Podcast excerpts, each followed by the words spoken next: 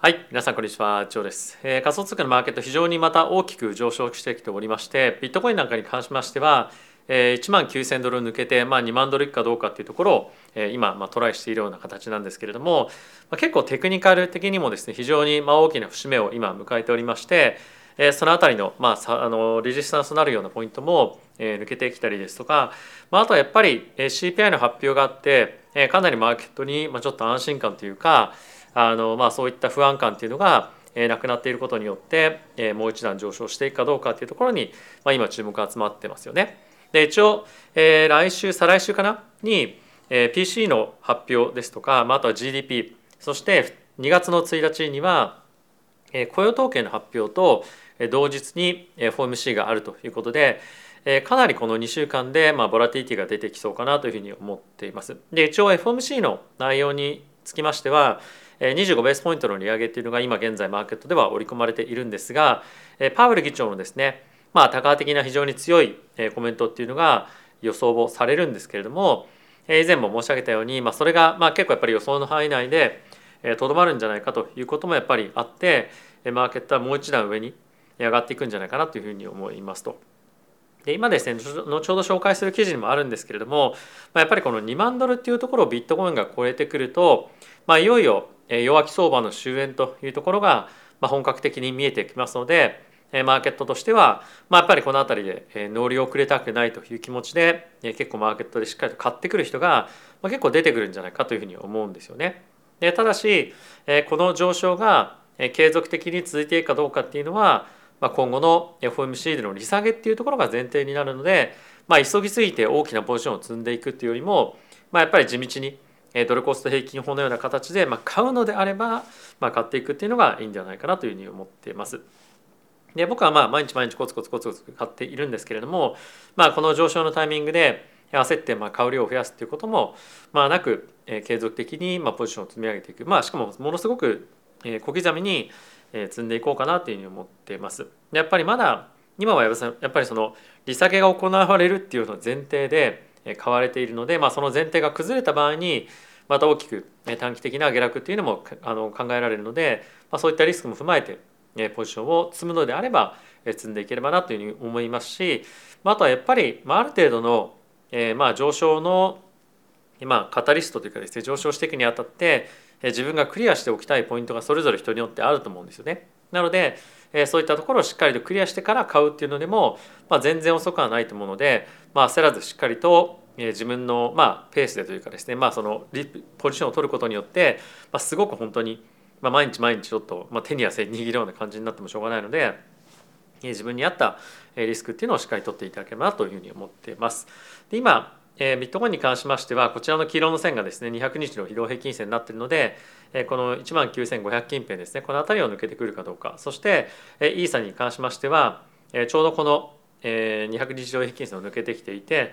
三角持ち合いのところもですね抜け始めているんですよ。この辺りが結構今マーケットでは注目されているんですが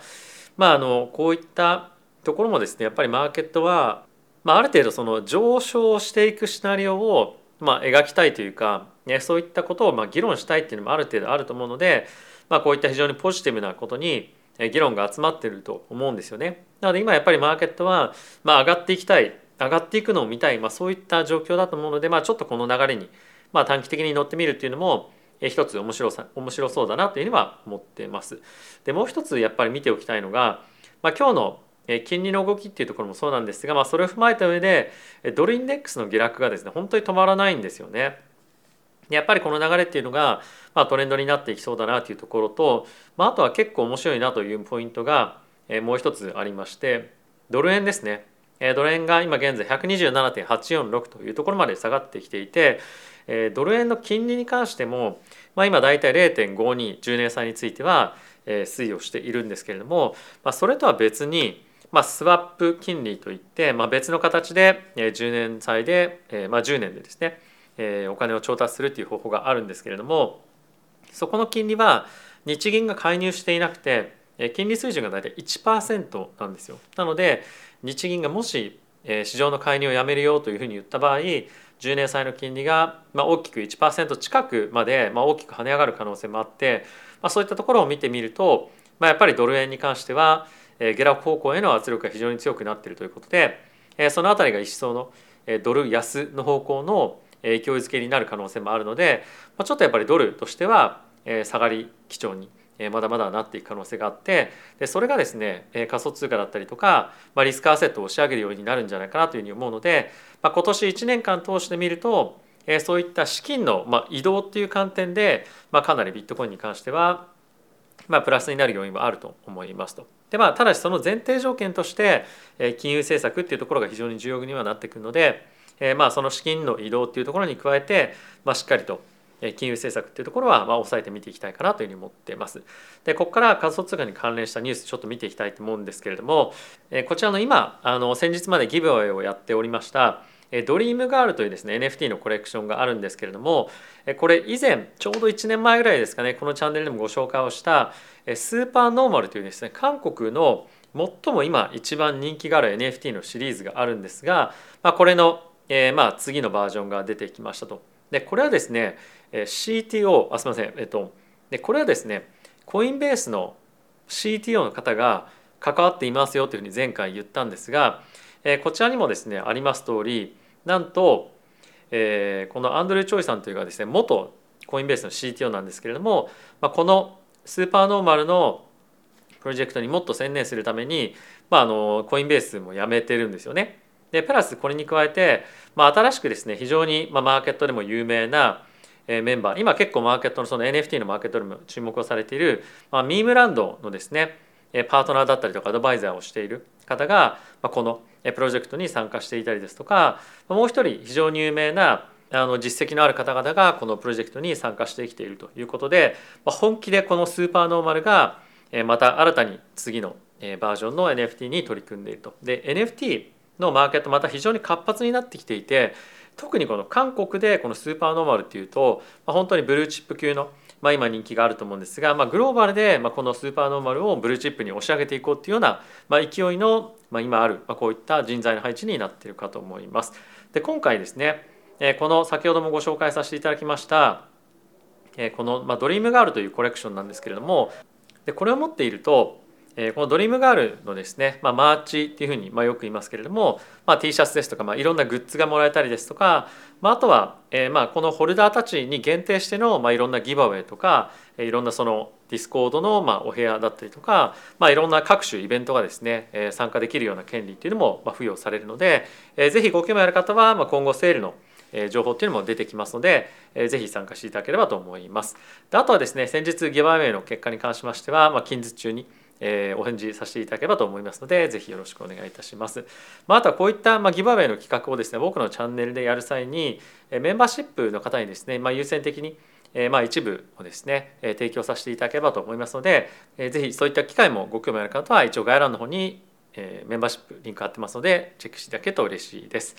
ということで、まずはこちらのニュースから見ていきましょう。ビットコインのですね価格がまた大きく上昇してきておりまして、2万ドルというところをですね今一つのポイントとして見ていますので、なぜ2万ドルかっていうと結構やっぱりそのあたりに非常に大きな売りが溜まってきているんですが、1万8000、1万9000とかなり大きな売りが溜まっていた水準が今どんどん抜けてきてるんですよね。でそういったこともある一方で、一部のトレーダーの方のコメントとして面白いなと思ったのが、今のこの上昇に関しましては、最も大きなブルトラップのうちの一つですと、これまで僕は見たことのあるの中で最も大きなブルトラップの一つですよというふうに言っていて、ここのやっぱり水準感としてまだまだ売りがたまり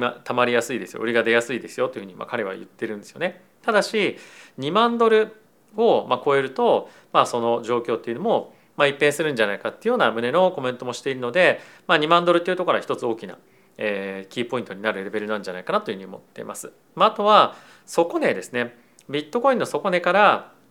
もう今 20% 反発してきているんですけれども、これによってある意味そのテクニカル的なというか定義的には弱気相場が終わったというふうに言われているので、今後本格的にこの1万9000から2万ドルというところをしっかりと維持できるようであれば、一層の買いが入ってくる可能性もあると思いますし、2万ドルをですね抜けていくようであれば、より一層の買わなきゃっていうような気分の人たちの新しいトレーダーがどんどん参入してくるんじゃないかなというふうに思うので、注目をしておきたいポイントにはなっているかなというふうに思っています。でそんな中イーサーに関しましても非常に大きくまた買いが入っているというかポジションがついましていますよというのが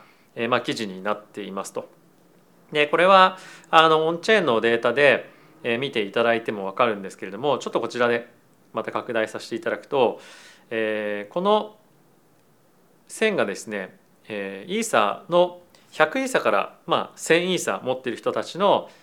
ポジションの積み上がり方なんですけれども、結構急激にここの1ヶ月2ヶ月前ぐらいですかねからポジションを大きく積み上げられていると。でこれはやっぱり上海アップデートに向けてポジションが積み上げられているんじゃないかというふうに言われているんですが、このポジションが積み上げられていたタイミングっていうのはちょうどですねすごくマーケットが低迷していたタイミングだったんですよね。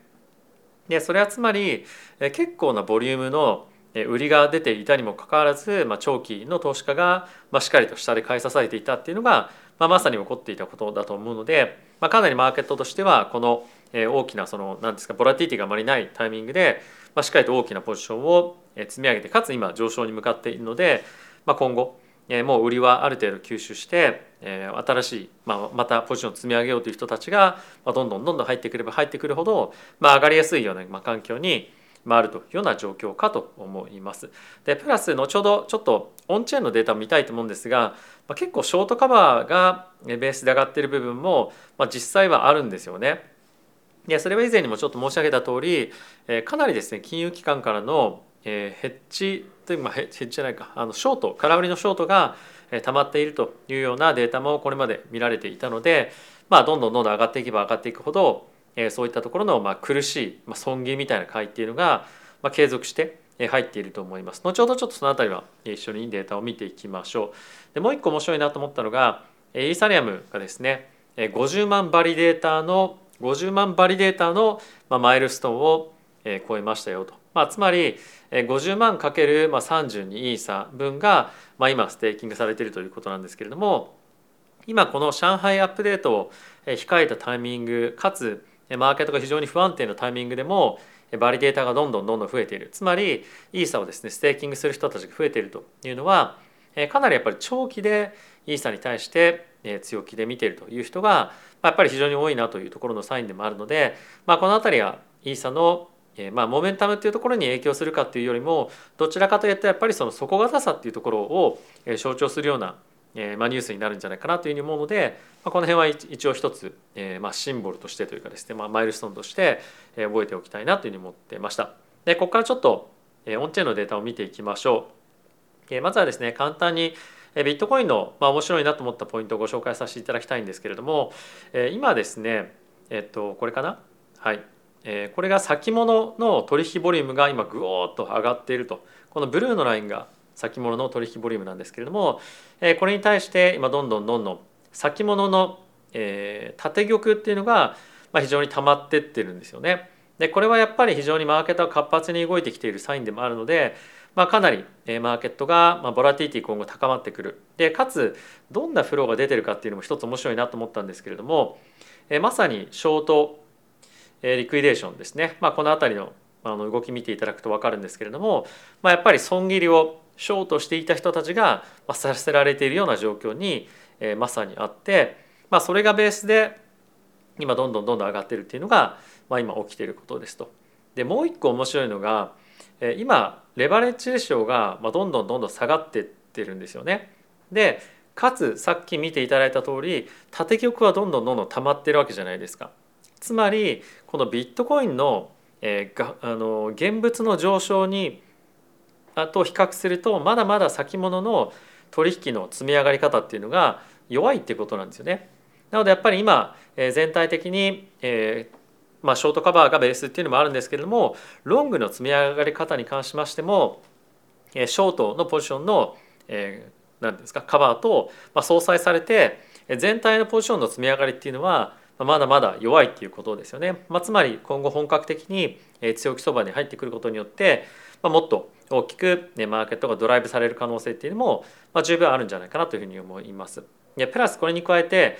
いつも皆さんにご紹介をしているベーシスですね。ベーシスっていうのは現物のビットコインと対比して3ヶ月先物のビットコインの価格の差分ですね。でこれがどんどん今上がっていると。つまり先物をですね積極的に買いに行く動きが出てきているということで、このあたり一旦ショートカバーが大きく出ているというのもあると思うんですけれども、やっぱり先物の価格がもう今後上がってくるので、そこを追っかけて買っていくようなプロがどんどん出ているということなので、これは非常に面白い今流れになっているんじゃないかなというふうに思っています。